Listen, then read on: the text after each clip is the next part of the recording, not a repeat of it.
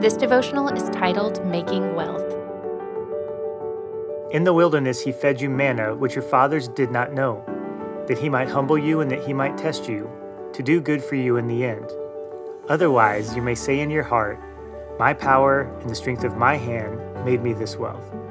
But you shall remember the Lord your God, for it is he who is giving you power to make wealth, that he may confirm his covenant which he swore to your fathers, as it is this day.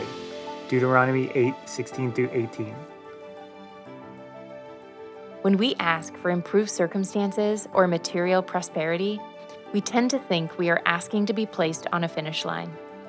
But like Israel when they departed Egypt, the reality is we are asking to be tested, to see if we will humble ourselves and be excellent stewards. The biblical perspective about material wealth is that it is a tool, a resource, an opportunity to serve it is God entrusting us with a responsibility. Money is power to accomplish. God wants us to use that power to act as stewards and accomplish His will. When we acquire material wealth, it is an opportunity to serve.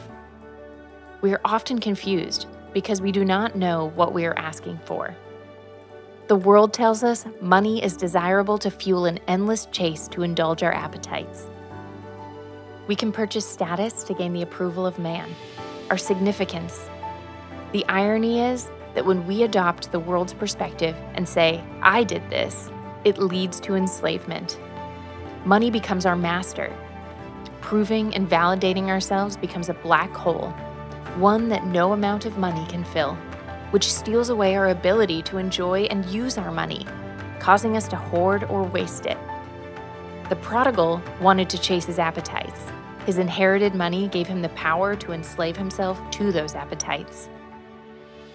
If, instead, we remember it is the Lord who gave us the power to make wealth and honor Him with the use of our money, it actually allows us to enjoy our finances and use it to serve others. God offers us unlimited spiritual wealth by giving us a path to acquire His wisdom only through spiritual wealth can we properly hope to steward physical wealth. We gain this through listening to Him, through the experience of walking by faith.